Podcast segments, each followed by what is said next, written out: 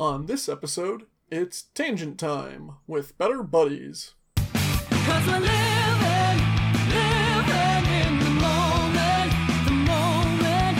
So don't look back, it's a long, long road ahead. Long, long road ahead.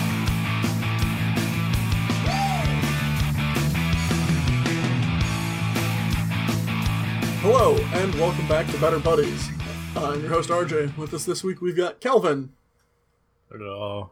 And James. Hello.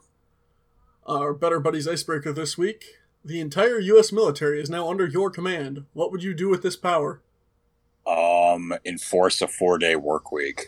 I'm down.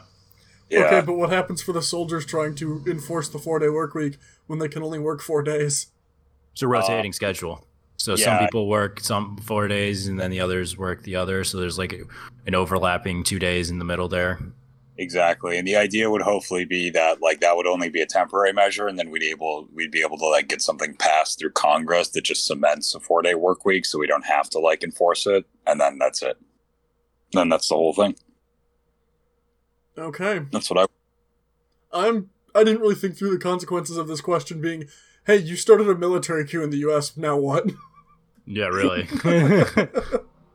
um, Calvin, what would you do? I don't know. The four-day work week is sounded pretty solid. All right. Uh, can I uh, can I finally crack down on social media the same way they did on cigarettes? Oh, that is so funny because I was just talking to my dad about this. Not bad like, one. I that's a really good one. I think big tech is going to go the way of the tobacco companies. I think that's what's going to happen. But so I would support that. Quite I frankly, know I don't know. It's necessarily going to go the exact way of the tobacco companies because I think there's more utilitarian use out of the general tech aspect of big tech compared oh, yeah. to the sheer just like, hey, yeah, you feel good, but also cancer and like all these other bad things you're doing to your body. Of tobacco, but like, yeah, the general negative aspects. Let's let's flush those those down the drain. No, I I I agree. I, I think mainly because like I guess I should rephrase that. Like the public perception, much in the same way that changed towards tobacco, I think will probably like actually more than we realize it could. I think will change like facing big tech. So I, I would support that. Yeah, and I think. If I had the entire U S military, I might organize a state versus state football games where the entire state plays against the entire other state.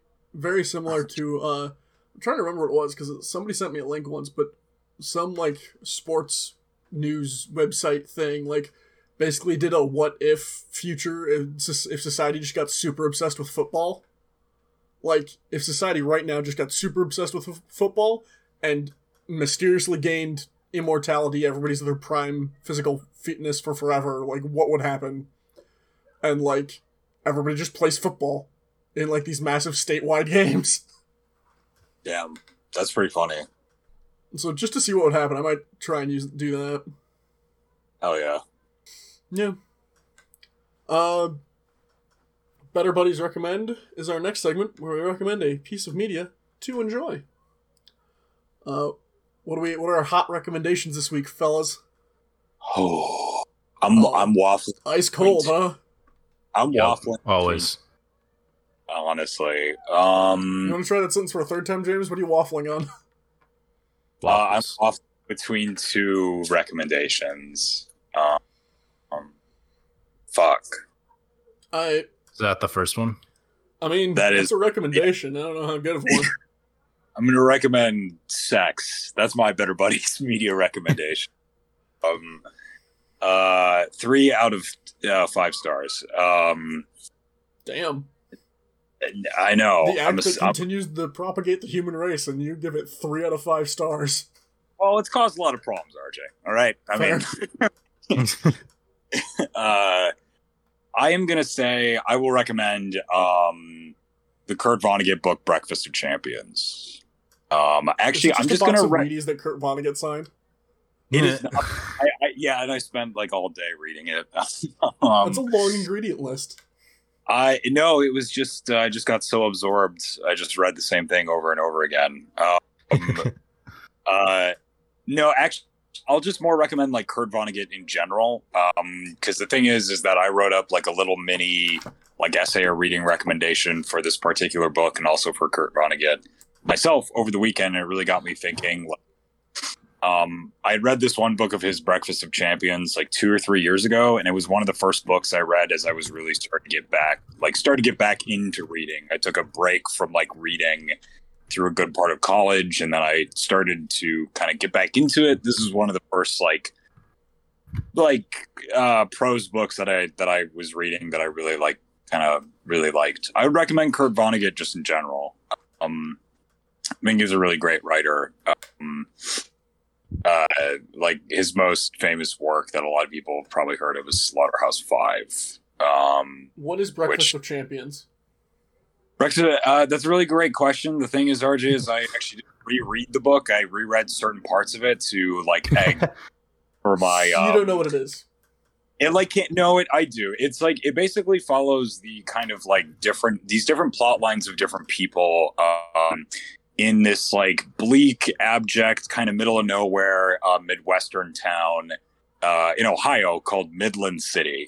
And it follows a bunch of different characters as they just kind of like go throughout their day-to-day lives. Um, and the stuff with like a Kurt Vonnegut book, at least with this one, is like, it's not so much the plot.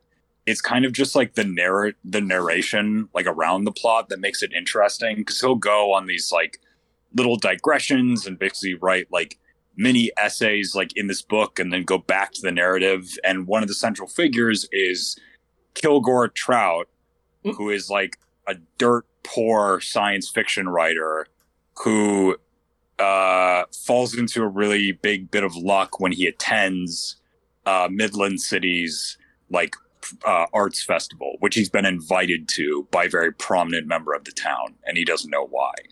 Um, So it's it's kind of interesting. It it contain it's like a very midlife book is what I've called it. Like it, it feels like he wrote it like um it's kind of like mid work for him, and it, it's definitely got a lot to say I think about his like personal writing style and all that. Um, but I've been I've been talking for a while. Uh, the, it's it's good. it's it's a good book. I would definitely recommend, uh, and I would say pick up Kurt Vonnegut. Any so Slaughterhouse Five. Any like less known books be- besides. Eat your Wheaties? Uh, Slaughterhouse Five, obviously, like you said, Breakfast of Champions, Cat's Cradle is another one. Um, any of his short stories, like you can probably find some of those online that will, those will get you into um, uh, the kind of feel. Slaughterhouse Five is, isn't that the one where like the dude has like trippy time, trippy time visions and shit? Basically, yeah, okay. It's actually. I'm not going to lie, like Kurt Vonnegut, and I don't know if he'd roll in his grave if he heard me say this or if he knows, but like he his voice reminds me a lot of Douglas Adams. Like the Like just some weird out there nonsense, apparently. Hello? Yeah. Uh, did he I think, die? Yeah, I think Kurt Vonnegut stole James. This is the start the of the zombie of, apocalypse. The ghost of Kurt Vonnegut came for him. It's spooky season, so I'm not surprised. Well, that was, that was all we have from James, I guess. Uh, Calvin, do you have one? I do, but you should go first. All right, I'll go first. Uh, I'm going to do a mini recommendation first, uh, because... Oh, oh my. Uh, yep. What? Oh, hello, James? No. Yeah? He tried to drag me back to the grave. Oh. I said no. I said, no, Kurt, I'm not done yet. Uh, yeah. Well, how do you? How did you? Was it Kurt Vonnegut's ghost or his zombie? It was like um, it was like a ghost, but he was uh, he was capable of manipulating things in the physical world. So it was it was a little terrifying. I wish I'd been a zombie. I could have shaken his hand.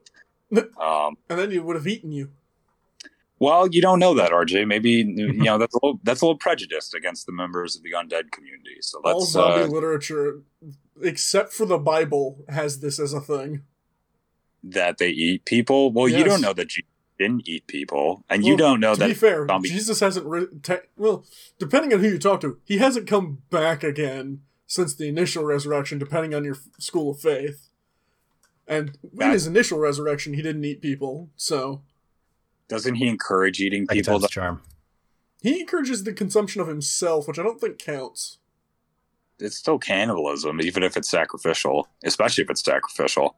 Yeah, but you keep eating just him, so it's not like the zombie eating everybody else. That's also fair. Yeah. That's... I can't disagree. So yeah. Um, cool. Kurt Vonnegut. I'm going to go next. And yeah. Uh, mini recommendation first. What If has finished its first season. Uh, just so everybody knows, there is one scene that makes no sense because they pull up a, they, a Gamora wearing Thanos armor and wear, using a Thanos sword is on the team that the Watcher pulls onto the team. It's because COVID led to one of their episodes getting cut and pushed to the season two. Interesting.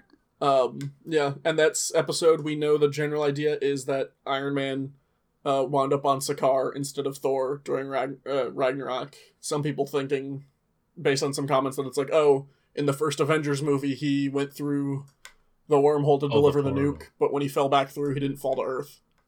Interesting. Yeah. How does that So he winds up on Sakaar and builds, like, a Hulkbuster-esque thing out of scrap metal. Huh. Uh, but yeah, uh, the Watcher collects them all, and they do a nice thing where, like, the... in the reality where Ultron got all the Infinity Stones, like, there is no life left except for literally just Black Widow, and the Watcher is nice enough to not put her back on that Earth. And mm. instead lets her go and replace the Black Widow of the one where um, Yellowjacket assassinated all the Avengers. Because oh. uh, in that one, uh, in order to stop Yellowjacket, he teamed up with Loki, or Nick Fury teamed up with Loki. But then Loki just kind of like, oh yeah, we have our Asgardian armies here, and we think we'll just stay. So Nick Fury unfreezes Captain America and calls Captain Marvel back. And so the yeah, Black... Widow takes the Black Widow's place, and so there's now three Avengers on the Earth. Um, Dude, there's, there's so many fucking timelines with this shit. I don't know how you, I don't know how you fucking keep up. Practice. I have no clue, but that's also fair. You can um, see. And then they also did a last episode, a last se- se- uh, scene with Captain Carter, where because at the end of the first Captain Carter episode, she's like, she fell out of the portal that is first opened up in the first Avengers movie when. Uh, they first, like, are experimenting with Tesseract. Uh, and she, like, does the whole Captain America thing, it's implied, because her scenes for the last episode start with her at the beginning of Captain America two, Winter Soldier, where they're going to, like, on the S H I E L D mission to, like, invade the boat and fight Batroc the Leaper. Um, and at the end of the episode, when she's put back on the boat, they find that the Hydra Stomper armor is on the boat, and there's somebody inside. Which means Steve might be alive. Uh-oh. Winter Soldier style. Which means he can be saved, and they can live happily ever after. Do they kiss? Uh, no, because they don't open the armor. It's in a box. Damn, do they kiss the box? No. Damn. No kissing, James. I'm sorry. S M H, where where is Marvel with the the rep, you know, the representation? I mean, is... to be fair, the first episode, which is the Captain Carter one, she and Steve are literally, like, in the bar from Captain America, the First Avenger. They're about to kiss, and uh, Howard Stark, like, slaps the window with her shield to say, like, hey, look what I got for you. or no, no, he's, you... like, he slaps the window, he's like, oh, am I interrupting? We found the Hydra base, let's go. I thought you were going to say that Howard Stark just came out of nowhere and slapped. uh, that would have been, that would be, that would be funny, because she would probably hit him back. That's oh, yeah. what would make it really, literally a one two. Hit him back as hard as you can. Hit him back. Yeah, and a double punch line. uh, but yeah, it was a, it was a good episode. They, they had a fun fight scene and showed off like some of the just how powerful the Doctor Strange evil one is. And it turned out like according to the subtitles, he is the misguided Strange. So they're like, he did some bad stuff, but he's not really a bad guy. He just destroyed That's, one reality. That sounds like some excuse, if I've ever heard mm. it. Yeah, and he's, he's... It's implied he's, like, now the Watcher's, like, friend and assistant, because the Watcher, he, uh... Doctor Strange encases uh, Ultron being piloted by Arnim Zola A I, and the, um, uh, uh not T'Challa, um, Killmonger, from the one where Killmonger, like, takes over Stark Enterprises and gets into Wakanda. Um, I'm still hung up on this. Hold on. So, yeah. Doctor... Doctor so, let's back up Doctor a couple steps, James. Yeah, There's a reality King. where Ultron gets the Infinity Stones. Okay. He also has the Vision's body, so he succeeded in Age of Ultron, and he proceeds to wipe out literally all life in the M C U, in his reality. Okay. Except for Hawkeye and Black Widow. Because they happened to be on a plane when he launched the nukes, and they survived. They oh. go and find an Arnim Zola A I, like from the Winter Soldier, and are going to okay. use it to shut down Ultron, and they stick it into an Ultron robot. Um, but then it turns out, like, oh, Ultron's not in this universe anymore, because with the power of the Infinity Stones, he learned that, like, oh, there are other realities, I'm gonna bust through. Because in episode eight, Ultron, like, realizes there are other realities, busts through to the in-between space, and starts fist-fighting the Watcher. Okay. Which leads the Watcher to assemble this multiversal Guardians of the Multiverse. They beat up, uh, Ultron, they kick his butt, they upload the Arnim Zola into the primary Ultron, and Arnim Zola destroys the Ultron A I, and meanwhile, Killmonger, who has been wanting, who, like, has this weird hang-up on power, because he's Killmonger, and just wants, like, oh, we could, f- with this power, we could fix everything, without really thinking about, like, yeah, you're gonna fix stuff, dude, but you inevitably destroy things in your path to fixing it, and just make things worse. Um... So he, Killmonger's trying to get the Infinity Stones. Arnim Zola A I is like, no, they're mine now, I want them. And they're like pulling them in two directions. And evil Doctor Strange is like, alright, I'm just gonna pop this moment in time into a bubble and just keep that contained. And it's like a snow globe now. Mm. Yeah. That's how you do it. Damn, I guess. If, if I could, I would. And now... evil Doctor Strange and the Watcher are pals, and evil Doctor Strange is going to watch after the snow globe. Wait, uh, did evil Doctor Strange kill an entire reality? Yeah, he... So, the mm-hmm. that sto- that episode was What If Doctor Strange Lost His Heart Instead of His Hands? Because okay. in the movie, he's in a car crash and his hands are all busted up and he'll never do surgery again, so he goes and learns the mystic arts to try and fix his hands. Yeah. The episode, uh, the other doctor per- woman who works down in... uh, the emergency room, who he's, like, really into and loves, she's in the car with him, and she dies in the car accident. So he goes and learns, like, the mystic arts in an attempt to save her. Uh, he oh. does the whole, like, save the world thing, but then is, like, sitting there drinking and depressed, and he's like, no, what? No, I'm gonna go fix it. And the Ancient One, like, he goes down this whole journey of, like, learning to absorb other creature's power into himself.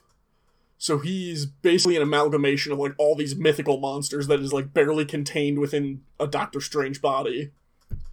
Um, he fights himself because the Ancient One, like, split that decision into two timelines in an attempt to, to stop him by using his old self to beat him up.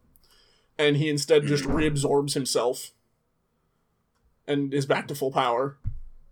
But it turns out the, like, moment where his girl dies is a fixed point in time. He can't change it, even with all this power he's amassed, and in trying to do so just breaks reality. So he kills so he kills everybody through that. He literally destroys an entire reality in, in it. Can I ask a point of inquiry? Yes. Does Hitler exist in the Marvel Universe? Yes. Is he canonical? So where's Hitler's redemption arc then? Hitler only killed six million people. What the hell, R J? When uh, a guy gets to murder an entire reality and he gets rewarded by getting to watch by getting to watch everybody else. Uh, but he kills you know, six million. You know, honestly, that is a good point when you look at some of those stuff. Like we it, we take it for granted in a lot of these, like, films and media that it's just like, oh, they destroyed the world. It but but they're better now. It's okay. It's, it, it's okay, but nobody would think that about Hitler. I assume it's yeah. got to do with motive, right? Yeah, a lot of it's motive, because, like, Hitler, Hitler's motive was, I want to kill, I want to eradicate this quote unquote problem from the face of the earth. And, but he didn't like stop to think like, hey, these are real good human people who shouldn't, you shouldn't do that to. Don't, don't do a genocide, Hitler. Uh, compared to was... Doctor Strange, who like, he was so obsessed with, I want to save this one person. And he like did it and saved her and didn't, like he thought he could do it, and as he like quote unquote saved her, reality begins breaking down around him, and he's trying to simultaneously like use his power to keep reality from collapsing and save her, and it just doesn't work. And in the end, there's like this one little island of reality that he is in, contained by his shield, but all that's in there is just him standing on this like empty spot, and she's vanished too. I don't know why, but I lost it when you were like paraphrasing as, as Hitler, and you were like, I want to get rid of this quote unquote problem. Like, I'm just imagining him verbatim saying that at one of the Nuremberg rallies. Like, he looks around before he's it. Jojo like, Rabbit. I, that, that should be. I haven't seen Jojo Rabbit, but I understand it's Taika Waititi doing the point is. of view of like a Danish boy who knows nothing about Hitler except that Hitler is a person. No, no, no. It's no. Uh, he's a German kid. Oh, German, he's Hitler Youth. He's like a German, like a Nazi Boy Scout, basically. Yeah, he's like, in the Hitler Youth. Okay, but he doesn't know. Can I also... He doesn't really know Hitler, because all I know, one of the factoids about that movie is that like the kid imagines Hitler like eating a unicorn and offering him cigarettes, but Hitler hated smoking and was a vegetarian. Hey, Cal, have you seen that movie? No, I really want to though. Fuck, I really want to talk with people about this one scene that's in it, but fuck, that's but, fine. Anyways, the difference between yeah. like Hitler and this Doctor Strange is also Hitler hasn't had the chance to go and save all realities, because the Ultron with the Infinity Stones was basically going to move through reality by reality and just eliminate all life. I think Marvel should do a comic where Hitler gets all the Infinity Stones. It's all from I mean, they have. It's called literally anytime... The, the Red Skull gets the Infinity Stones. Red Skull's basically no, their no Hitler. Red Skull. No, no, no that's that, an out. That's no, an out. It's got to be Hitler. A, an entire series done in Hitler's perspective, and it's got to be done realistically. So See, they right, get close with Red. They get close with Red Skull because Red Skull is a Nazi, but he's a yeah. made-up Nazi, and I think that's what allows us to think he can be redeemed. Um, I would never think the Red Skull could be redeemed. One and it, two. Come on, there's got to be a no. Marvel arc where the Red Skull is redeemed. There's, there's literally a Batman Captain America crossover where Red Skull and Joker team up, and when Joker finds out Red Skull's like a real Nazi and not just like putting it on as an act, the Joker turns on him because th- he's a Nazi. But I see, I feel like that breaks Joker's character because Joker has no, ostensibly he has no principles. To be fair, like that, sh- there are like three versions of Joker. And that was one okay. of the earlier, like, more not, more like gangster and jokes, d- Joker, uh, and not oh. the completely unhinged, okay. emotionless psychopath. Yeah, the fun like, one. yeah, come um, on. There's the ha- Fearmonger, or Hatemonger. Sorry, the Hatemonger. It is a clone brain of Hitler. That's funny. Does it walk around in a bear like in that one cartoon? I don't remember. You don't remember that? Hang on, I gotta oh, look it one, up. I don't remember either of those was, things, though. It was like, uh, what was it called? Oh, fuck. What they made, uh, these characters were like old, kind of almost like rejected, like Hanna-Barbera or Warner Bros. Cartoons. And uh, they made an appearance in Billy and Mandy. They might have even been from Billy and Mandy, but I, it's literally like a brain in a jar that's on, like, on top of a bear. And there's another guy. What is his name? He's got like a scar on his eye. He's got he's in like a little almost like dictator suit. He's got a very like pointy nose. Oh, fuck. Now I'm gonna have to. I don't remember. No idea. But yeah. Oh, okay. Uh, I, my the the the real recommendation I was going to go for was the Venom Let There Be Carnage movie, which Meh. was a pretty tight like for a superhero movie. It was a real tight movie. It was only like an hour and thirty or forty minutes. Oh, that's not terrible. Yeah, that is pretty. Um, I thought they did. A, they had a much better wig for um, for Carnage, Woody Harrelson. Because at the end of the Venom movie in the teaser trailer, he had this wacky, like curly yeah. red hair wig, and I was like, "That's no, you can't do that. So they like got it's him a pretty terrible. Yeah, they got him a lot better of a wig that was like just straight hair and like combed over, and it was it was a lot better looking.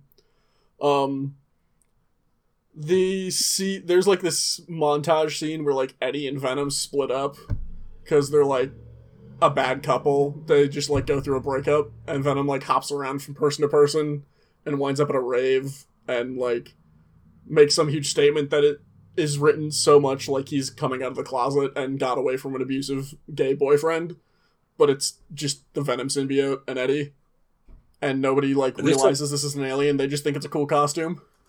Are they supposed mm-hmm. to be like subtextually gay? Um, eh, how do you, however you want to read it. It's one of those things where they don't take a definitive stance. Okay, that's fair. Oh. But Weak. by the end, Venom and Venom and Eddie get back together and they beat up Carnage and they uh, leave an amb- the the uh, the ending scene. Do people care about spoilers for Venom? Let There Be Carnage. No, go for it. I don't care. All Spoiler right. warning for anyone listening. Spoiler warning. Three, skip two, one. Ahead, because the uh, the post credit scene is, um, Venom and Eddie go to the beach, right? And they're just like hanging out on the beach because Venom wanted to go feel the sand in his toes, and they are hanging out in their like beach hut, talking about like watching T V, and it's this really rundown beach hut, and Venom is like, ah, I have infinite knowledge be- from a hive mind of gener- of thousands of thousands of years. Letting you understand even a fraction of it would destroy your brain, which is true to the comics, but that's nothing anybody else knows about or cares about because it'll never come up again. And he lets Eddie experience like a fraction of it, and then there's a ripple of reality, and their rundown beach hut is suddenly a super cool beach hut. And, like, the T V is different, and it changes the show from this soap opera to a J. Jonah Jameson report with with uh, with uh, Par- Peter Parker, Spider-Man. Oh, so he, he just got rippled into the, the M C U, M C U, which I think then makes him the number six, if they're doing the Sinister Six for the Spider-Man um, uh, No Way Home. home. Because they've got um, Doc Ock, Green Goblin, Electro, Sandman, uh, I think Lizard was implied, and now Venom. Nice. Yeah, and Venom, like, the T V, they go and, like, look at it, and obviously Spider-Man is being presented as an evil villain, so they're like, oh, let us go be a lethal protector. Oh, Venom. Yeah. Dude, everyone know the but everyone knows the best Venom was the one Superman three. You can't even you can't even fuck. There's only been two. Uh, yeah, I know. And that was the best. I bet. Dude, love me some Topher Grace Venom. Some some completely well, I wouldn't say miscast, but poorly written, I suppose. Uh, yeah, that's my recommendation this week. Calvin, what do you got? Uh So I have one, but honestly, it kind of fits more into the advice. If that's fine, it's that's less fun. of a uh, less of actual media and more of a tool that I discovered today. That yes, we can bleed over. So far, really enjoyed. Cool. So um, it's our show. Yeah, we can do what we want. Uh, I had read about this a little bit when looking at stuff online, but I finally decided to like give it a shot. Um. But have you ever heard of the, the budgeting tool called You Need a Budget? No. No. Did you say yes, James? No, I said no. Oh, okay. Uh, but yeah, so basically it's this budgeting tool that I had read about on Reddit that I, I had seen a bunch of people recommending. So I decided to give it a shot. And I mean, it's literally been, I set it up today, but I can already tell that I I think this will help me if I can stick with it. Um, now, obviously, like I said, this it's it. I set it up today, so I can't say one hundred percent that this is going to help me save money. Um, but it looks cool, and it definitely helps me so far. It's helped me visualize stuff. Um, so I'd highly recommend it. It is a paid thing. Mm-hmm. I think it's like sixty or seventy bucks a year. which is a little expensive, but what I read, people justifying it online were saying that if you if you don't pay for a service, then you are the service, which is, especially nowadays, is very true. Yeah. Because if you're not paying for something, then they have to make money, and they're going to make money by selling all your information. Yeah. Um. So that's one thing I'd have to say. And then also, theoretically, if there's on how much they can save you by doing this budgeting are true, then honestly, you'll save more than the eighty bucks a year or whatnot that you spend on it.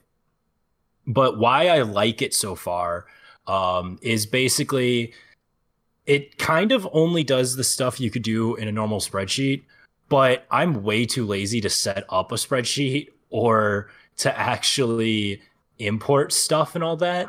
Um, and this just takes all, so far it's taken all of the hassle out of it. You can set up like all of your expenses for the month. You can say like, I listed out all of my bills. Like I listed, here's my rent, when I pay it and how much it costs. Here's my internet, my electricity, um, my streaming services I pay for. And you can input a date. It can be very specific or it can be more general. You can set up stuff like on a weekly basis. I have a grocery budget that I can set up. By like every Sunday or whatnot, I spend a certain amount of money, and then it'll calculate that out for the month. And the the way it um it's uh the way it looks at budgeting is different than how I've always looked at budgeting. I don't know about you guys, but I've always just kind of looked at my numbers in my bank account and just done it ahead and be like, all right, I know I have to pay this bill this day. Here's I know I'm getting a paycheck on this day. And honestly, what I've been doing is just subtracting from my paychecks mentally in my head. Like, all right, um, this paycheck is basically going towards all this, this, this, this, this. I have this, I have like X amount left. And then I can, so that means I can uh, just like save this much or whatnot. Yeah. Um, and I've definitely learned that the problem with that is you get a kind of false view of how much money you have, because you'll get like a lot of money sitting in your account or whatnot. It's just like, oh man, I have like so much more money than I thought. But in reality, you've kind of already spent that money. You've at least committed it. So it's, um, I've always been fine doing it that way. But how this works is it doesn't really allow you to input expected income. Okay. It only looks at the money you currently have. Yeah. And so what you can do on your budget screen is like, so say I'm just going to throw out random numbers, all going to be whole numbers. So they're just easier to work yeah. with. Uh, so say you have a thousand dollars due on like the fifteenth for rent, and you have uh, also, this is going to sound like an ad. It's not. I just really like this program so we far. Do not have sponsors yet. Yeah. Sponsored, I just want to yeah. say that because well, I just realized that if you're, if you're listening. Yeah, no, and honestly, you like I said, you could build this in a spreadsheet or take parts of it and do whatever you want. Yeah. Um, which is why I said it should go into advice, because budgeting is definitely something everyone should do. Yes. Uh, so yeah, but um, I'll try and be quick on the explanation. But basically, so if you have your like your thousand dollar rent, your fifty dollar internet, and your like twenty five dollar water bill or whatnot, um, and say you have six hundred dollars in your account. You can you what what this does is you would commit that six hundred dollars to those different like things. So you could say, I want to pay off the twenty-five water. I want to pay off the fifty um, internet. So that's seventy-five left. So that means you have seventy-five committed. You have five twenty-five left. You put that remaining five twenty-five in your rent. All right, you have four seventy-five left. You need to you need to put allocate this much more by this date, um, and then. What you can do is you can tie it into your bank account so that whenever you actually spend a transaction, it can get automatically imported. And then you can just check off that you've paid it, and it updates your running totals. It says like, okay, this money is no longer assigned. It's actually paid. And you like, I don't know. It's just super helpful so far. And it's definitely helped me to look at my money in a different way, at least. Cool. Yeah. No, it's, Go ahead, yeah. Well, I was going to say it's one of those things where it's like, it sounds like uh, like you wouldn't need it, but like everyone kind of does in some way or another, because it's so easy to like let money slip out of your hands. You know what yep. I mean? Yeah. Um, yep. You like making enough to comfortably live on, like, like from month to month. Like, it's surprising sometimes, like how you look at your bank account and you're like, I feel like I should have more than this. Like, where the fuck is it all going? Yeah. Uh, but yeah. Yeah. And I think my biggest struggle with that is the, cause I would, I did pretty similar to what you originally did of like, oh, just in my head, I've allocated. Mm-hmm. Mm-hmm. I know. So like if I was about, if it was payday, I'd be like, all right, I get paid. This bill is taken care of. I'm going to set this amount aside for the next one. And like blah, blah, blah.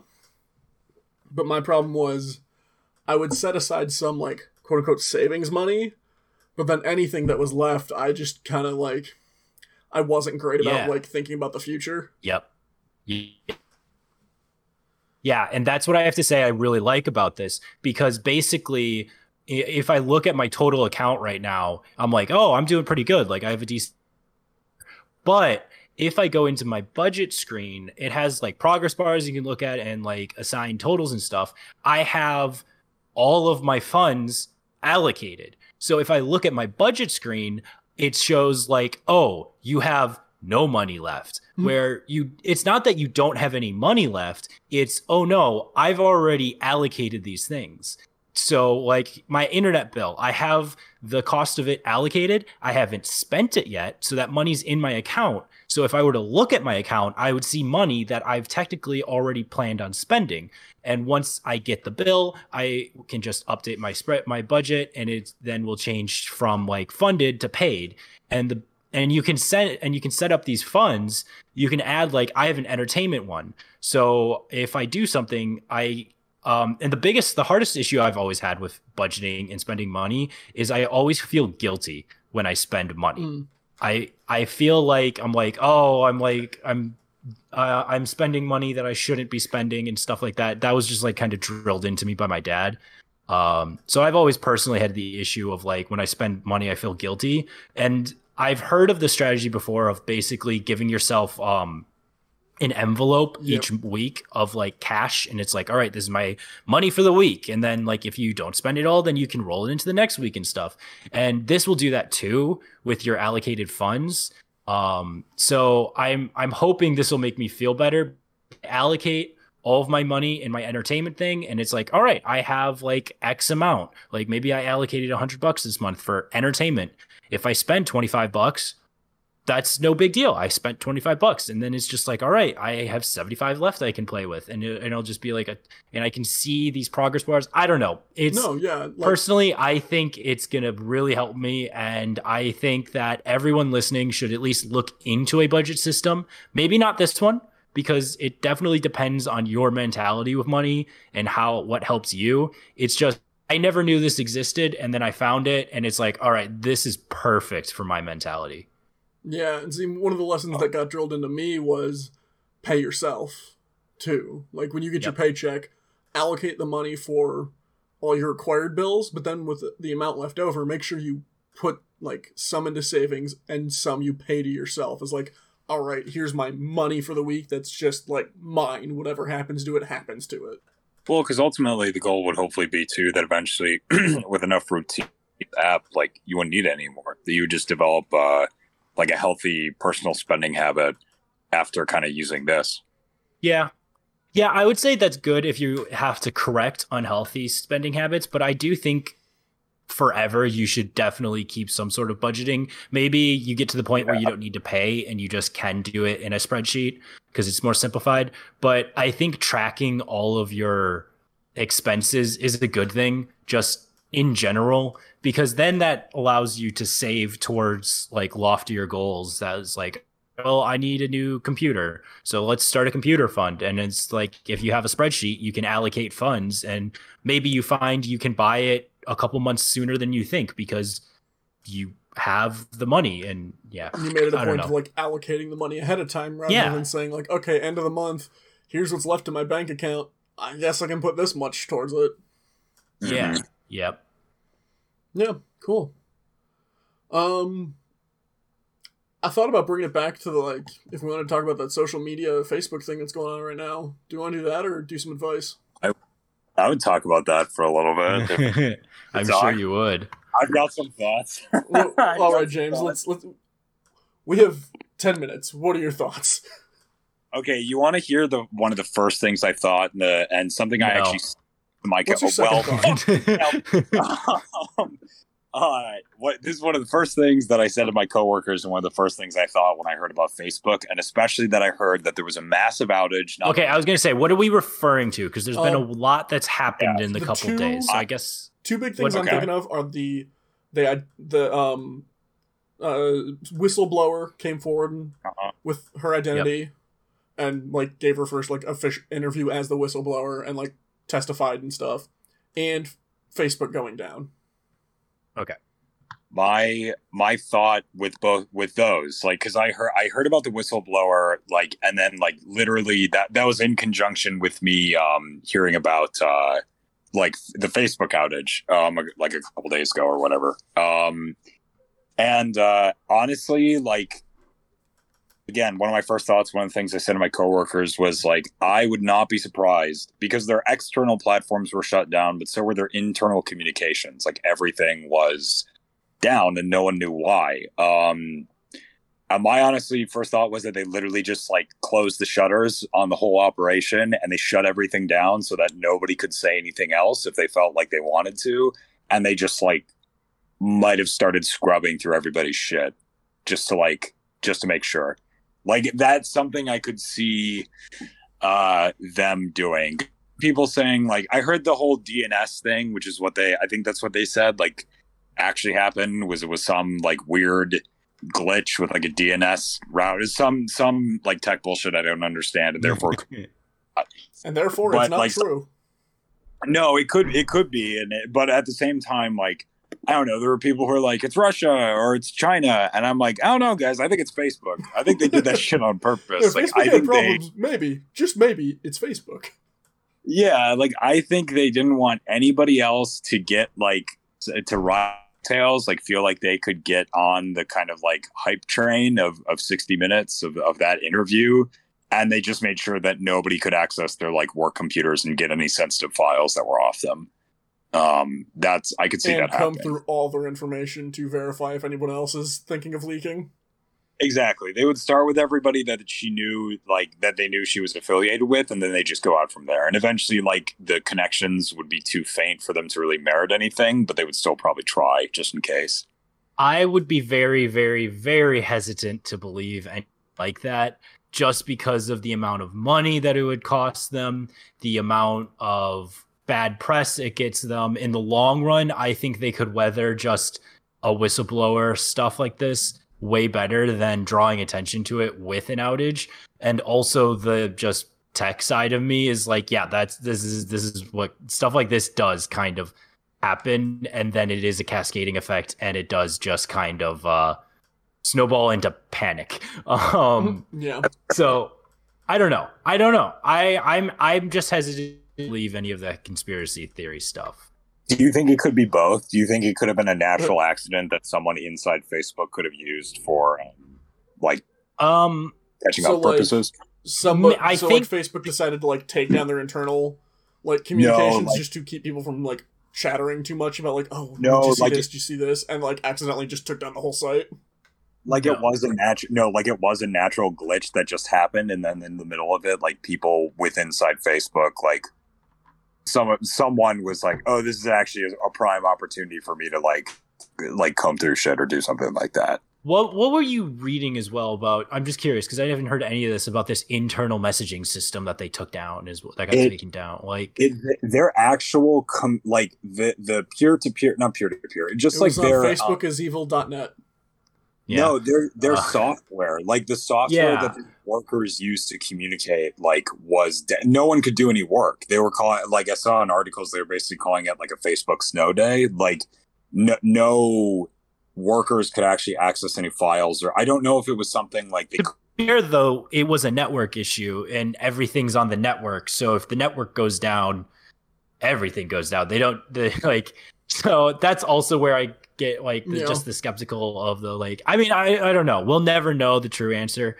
I just would be highly, highly I'm suspect just, of that. And like, I definitely, no, like I definitely get that like random shit happens. It's just like right after this interview. Like, they've been, I seriously think that company has been on thin ice in the public opinion since their like twenty-seventh deposition or whatever, like their hearing, which was granted like a joke. But ever since then, I do not think they've been able to recover like quote unquote good press. Like well, everything about that, like those documentaries about like the impact of social media on our brains and stuff. Exactly. Yeah. I don't know. I don't know. I feel like it's uh, a lot of people recognize that it's a complicated issue, but at the same time, and I'm not talking about the, just the yeah. outage. Um, mm-hmm. But at the same time, I feel like, and I'm not saying you guys are doing this, but I feel mm-hmm. like a lot of people are like, yeah, it's a complicated issue. And then they sum it down into like two sentences. And it's like, well, if it's a complicated issue, then how can you immediately turn around and say, this is it. This is the solution. This is the cause done. It's like, oh, eh, yeah. I don't know about that. So oh, no. I feel like a lot no, of people no. are like, it's so complicated, but I know exactly what to do. I I will say right I, now, I don't know what to do. Because on the one hand, like, there is some research showing like, hey, there's negative impact on the brain, like serotonin levels yeah. and like addiction and all that kind of stuff. But on the other hand, one hundred percent it's a great, re- like social media has been a great resource for staying connected with people you might have fallen out of touch with and like getting updates on family members and like me- the messaging system for fast communication with your friend group and like finding hobby groups to like join and share interests with. I don't know. Yeah.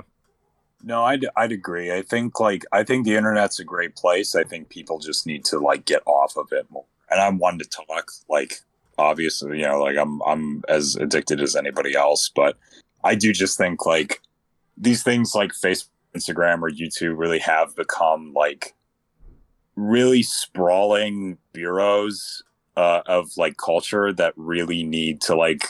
We're so afraid to like. Limit them in any capacity, it seems. Well, I like, don't think we, people we, realize how much Facebook has, like, like information or like the. Uh, so yesterday, uh, a stat like I was talking to some people, and they didn't realize Facebook owned Instagram and yeah. WhatsApp. Oh yeah, yeah. I feel like that's with a lot of things, though. I think people just don't pay attention as much as they should. Yeah, like I, I definitely think that's something people should be more aware of. Like, hey, Facebook owns WhatsApp. Great for talking to people internationally, but all, and like for a while it was a prime candidate for uh, end-to-end encry- encryption, I think, if I'm remembering correctly. But yeah, then, that like, was well, well. Are you talking about WhatsApp? You said yeah, yeah, okay, yeah. WhatsApp's big selling point was that it did end-to-end encryption on its messages, so it was relatively that was WhatsApp, right? Yeah, yeah. So it was pretty safe for people in. Um, places where they were monitored by the government. And then Facebook bought it. And last I heard, they kind of backdoored it? Mm, I don't know about that. I can't confirm or deny. I honestly I, haven't I, heard I, anything about that. I'd have to look it up. I have like some vague thought of like, if they didn't backdoor it, there was at least some serious concern that they were gonna like backdoor and monitor. Yes. Yeah. I think it's, I don't know. I think it's really interesting. Like, it's really tough too, because that is like, I don't know. It's obviously like a big part of like not only culture and people's lives, but just like it's kind of become the the like not to get corny. It's become like the O S the whole world runs on. Like, it's the most necessary piece of equipment in probably like ninety percent of workplaces, like easily in some way or another. Wait, so Facebook like, or the internet?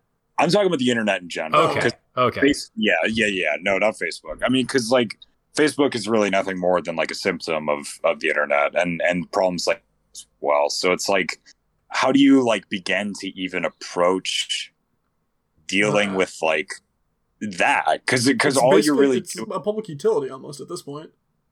It, it is. And, yeah, yeah, it, it is definitely a public utility. It probably should be, because I know there's been like, wasn't that a lot of the counter argument with like net neutrality is that it should just be classified well, public utility? Yeah, that was a couple years ago. They wanted to get it reclassified as a type two, I believe it is, for the uh, F C C. Um, but the the counter argument was like, we don't need the government in uh, the internet and all that stuff. And that was like what people were saying was they were trying to do, is that the government were going to regulate it, and they're going to put, and the government's going to be on in our internet and controlling our internet. And it's like, well, yes and no. It's just more they wanted to regulate it in the same way the government regulates um, electricity and the telephone, in the way yeah. that they prevent anyone from limiting access to it. And the fact that um, you can't get charged ridiculous amounts. I'm This is how this works. You can't get charged ridiculous amounts for a phone line. It's considered a universal utility um, or something like that. So no yeah. matter where you live, you you will not have to pay hundreds of thousands of dollars to get a phone line, because it's considered a universal need to have a phone line out into the world.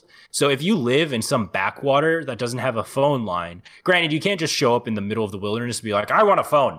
Um, yeah, but yeah. if you're in a relatively remote town and like there's no phone out to you, I'm fairly certain it's like you pay a set fee of like maybe fifty bucks, and even if it costs thousands of dollars to run a cable out to you, the government will subsidize that. Yeah. Damn, that's cool.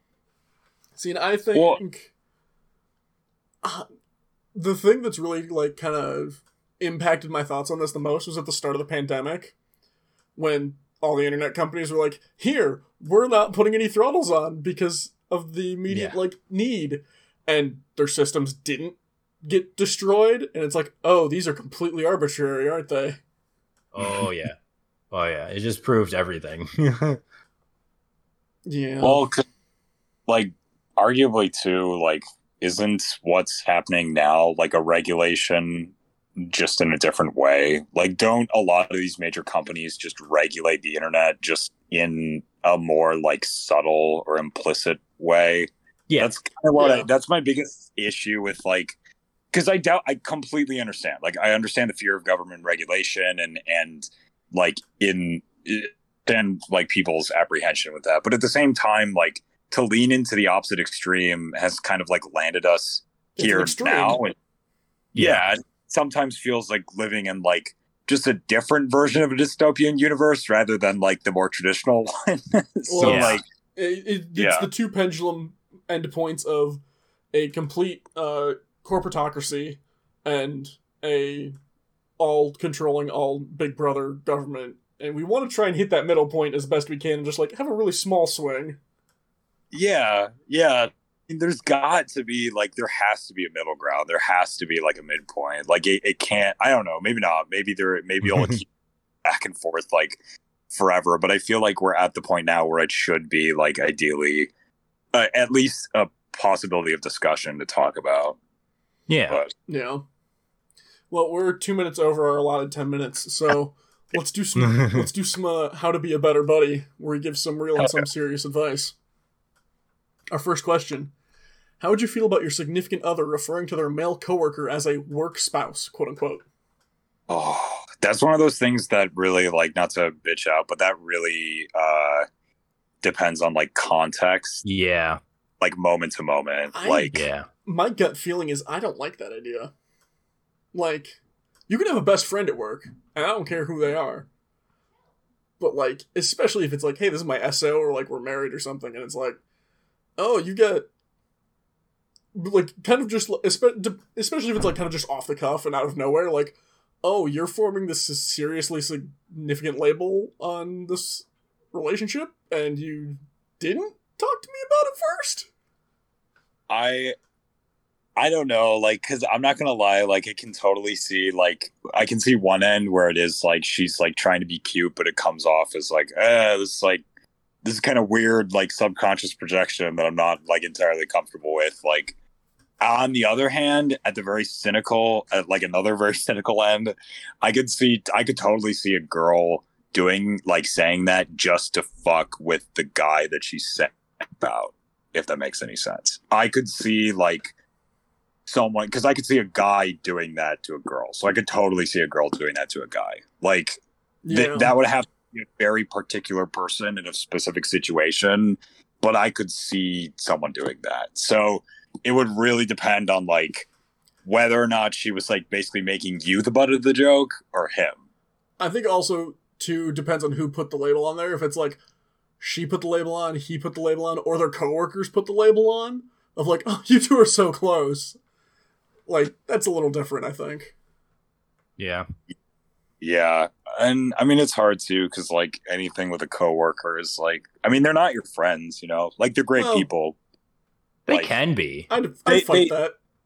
No, they can be your friends. It's just like, um, it, there's a different like level to it. Like they're obviously like, and that goes without saying, because you met them in a work environment, but there's like, Uh, like competing interests. Like if you get in a fight with a friend at a bar, um, like let's really take it to the extreme. If you get in a fight with a friend at a bar, the worst thing that you'll probably do to each other is like be, kind of be pissy with each other maybe the next morning, but you'll probably make up. And there's no like, there's no other level to that. If you get in a fight with a coworker, you're looking at like not only like a workplace like incident, you're looking at potential like legal action as well, depending.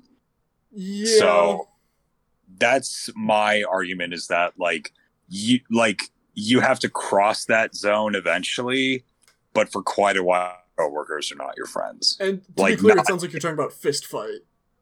I'm talking about like even if it's just two guys like th- like they throw like two punches at each other and then they end up like rolled around on the ground for like thirty seconds and then it's like over.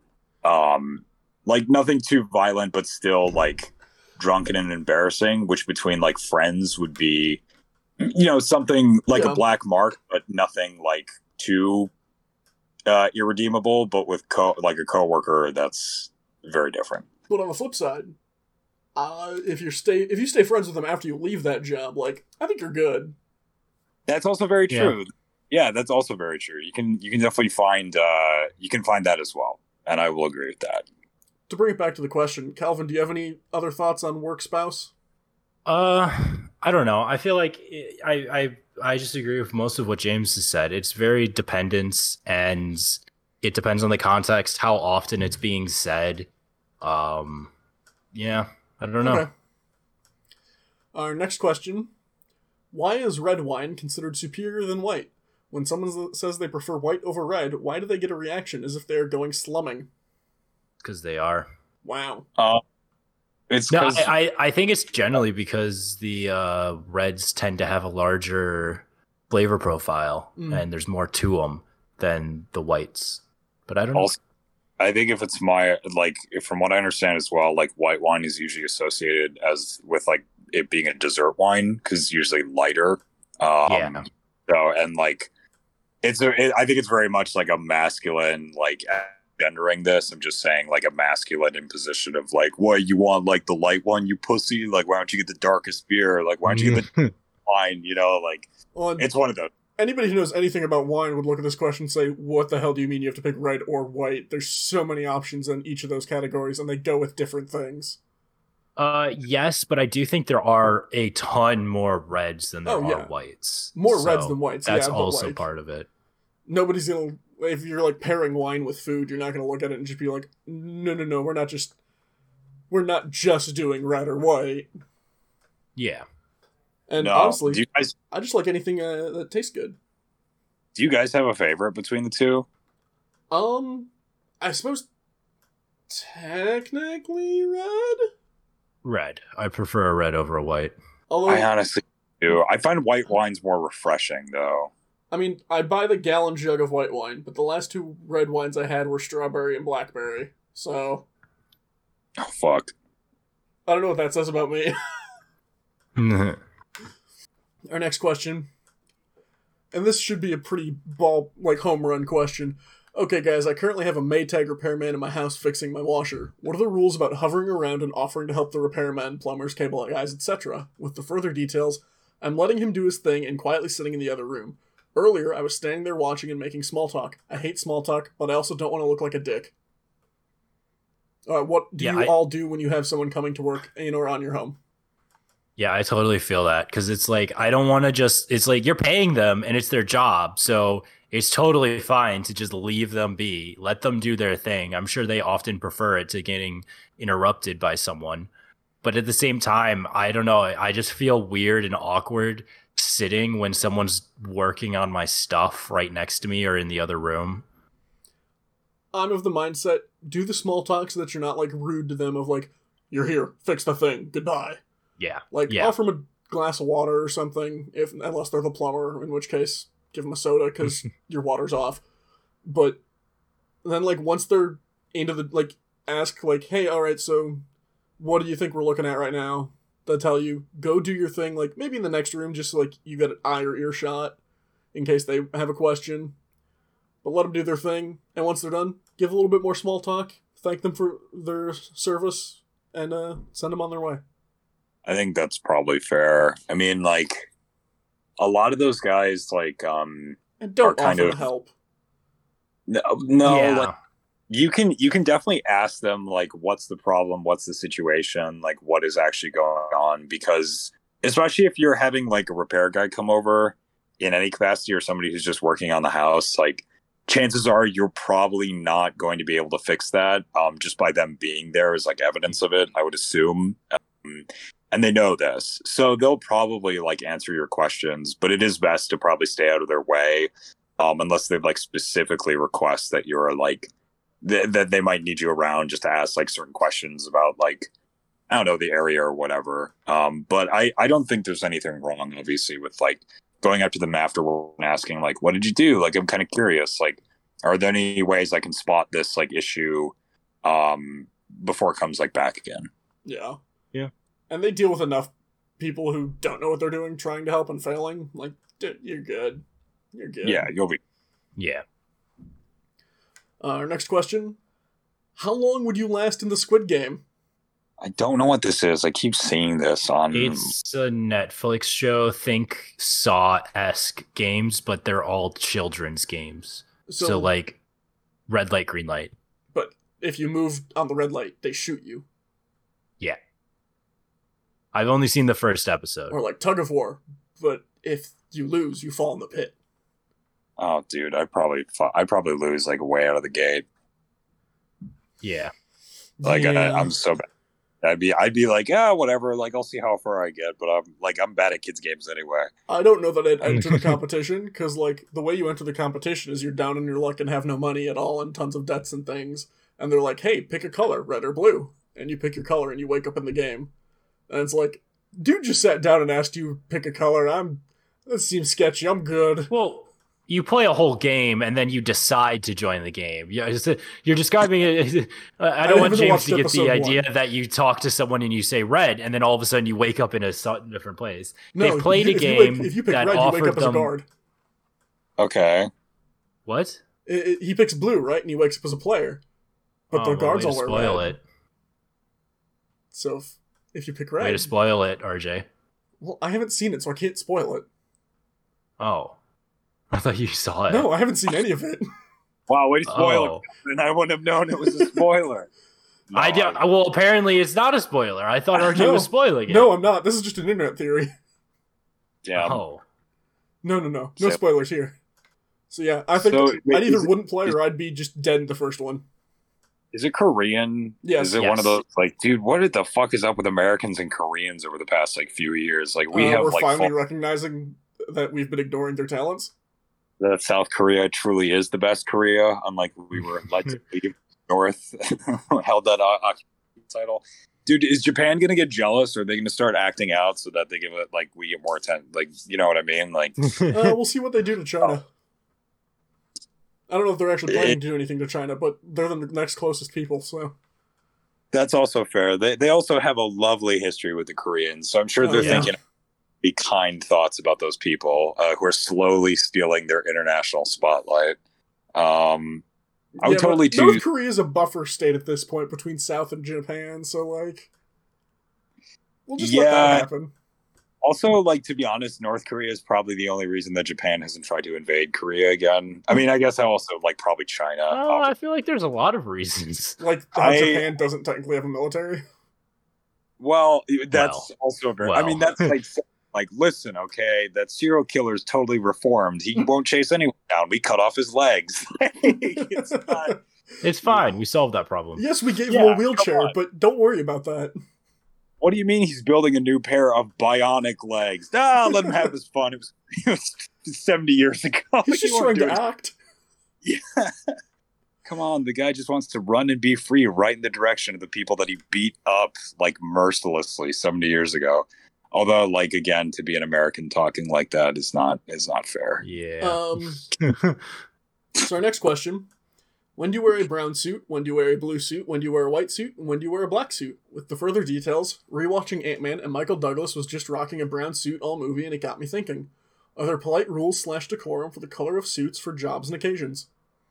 Yes, what they are, no flippin' idea. All right. Black suit. I was, I...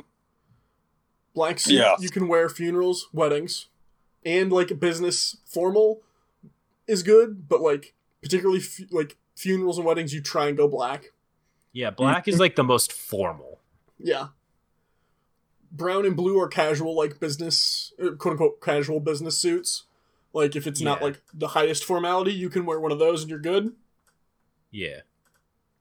White is a leisure suit, leisure suit, and the only instance I know of a leisure suit is the Leisure Suit Larry video game series that I have not played. I just know they're adult video games, and at that point, you don't want that association. Yeah, I, I, I can't think of a scenario of ever seeing someone in, like, a white suit. Um, I, there was a guy who went to our high school who was a grade below us who wore it to a couple dances. It's, I mean, it's difficult to pull off a white suit because it's very um, symbolically charged. So it's like, it's difficult to kind of like make it work. Um, yeah. I yeah. don't know. You're like, just better off talk- not.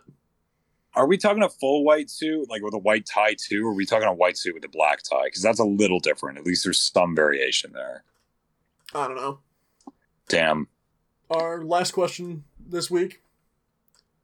What is the male version of Astrology Girl? Um, I don't even know what Astrology Girl is. A girl who's just like is Zodiac. Really into us.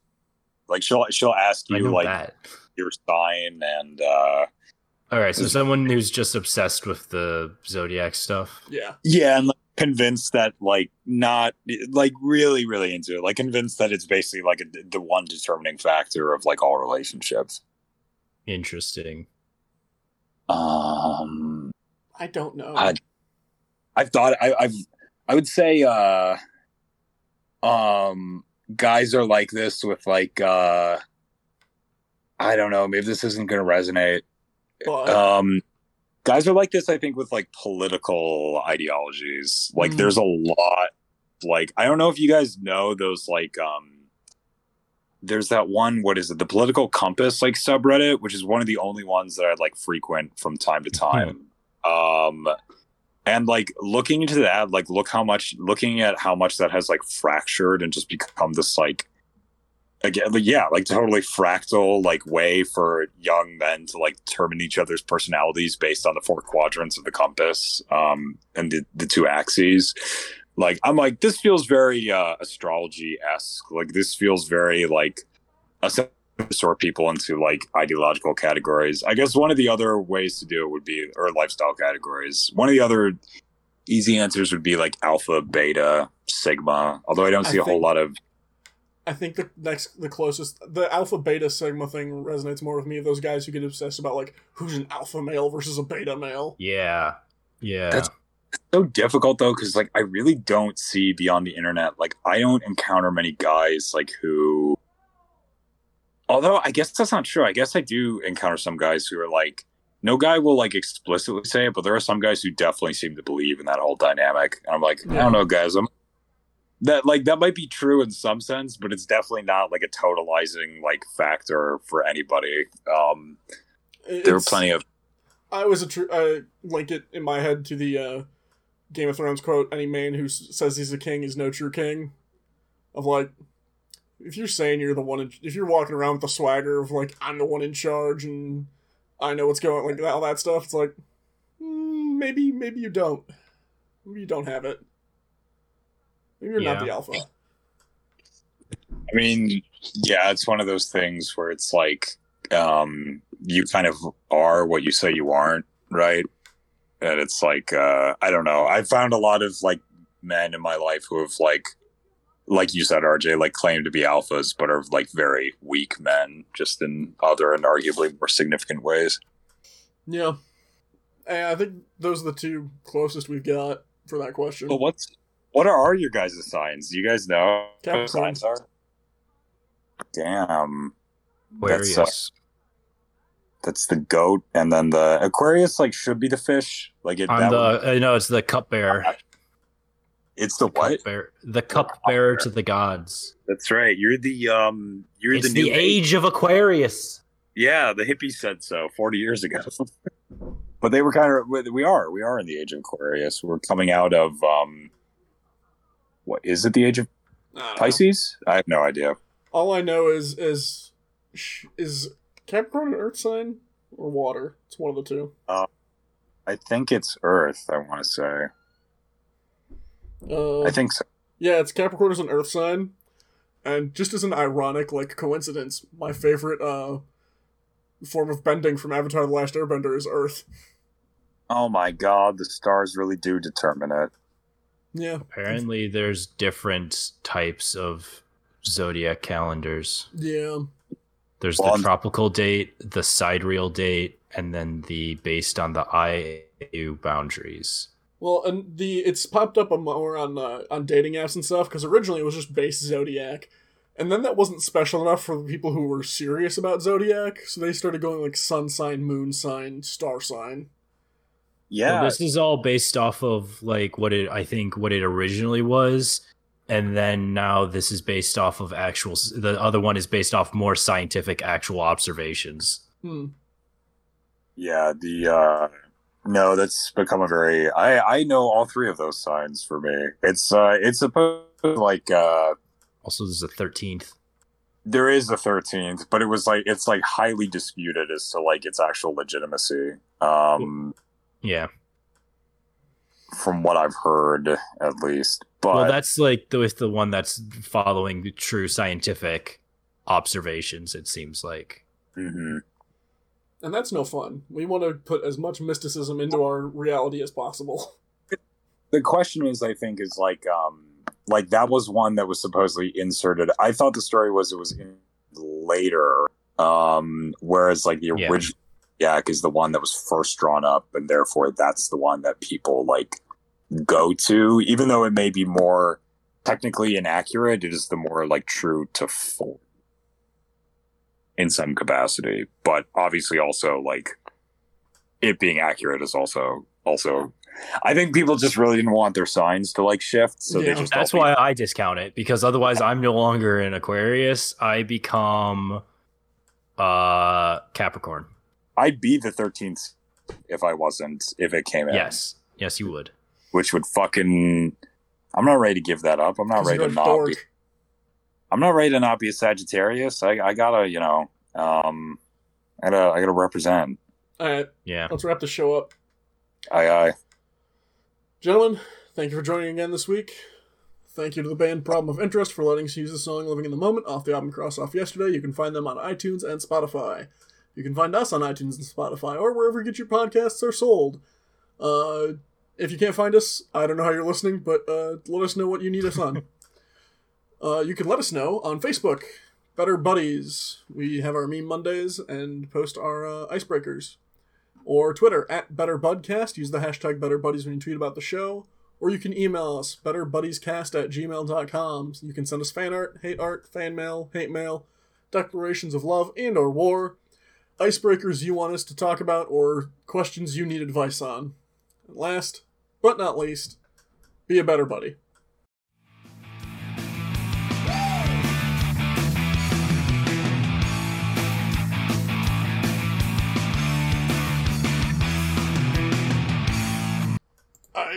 We should probably start the show, though. It's almost seven fifteen. Yeah. But yeah, man, I'm gonna have to. I'm gonna have to go hat shopping. Well, you just gotta do that anyways. That's just like a oh, thing yeah. you gotta do. Oh yeah, yeah, definitely gotta just go hat shopping to hat shop. But maybe I'll go as um, Plato, and I'll just hit people over the head with the Republic all night long, and just see if anybody gets it. There you go. That would be top. All right, let's start the episode in three, two.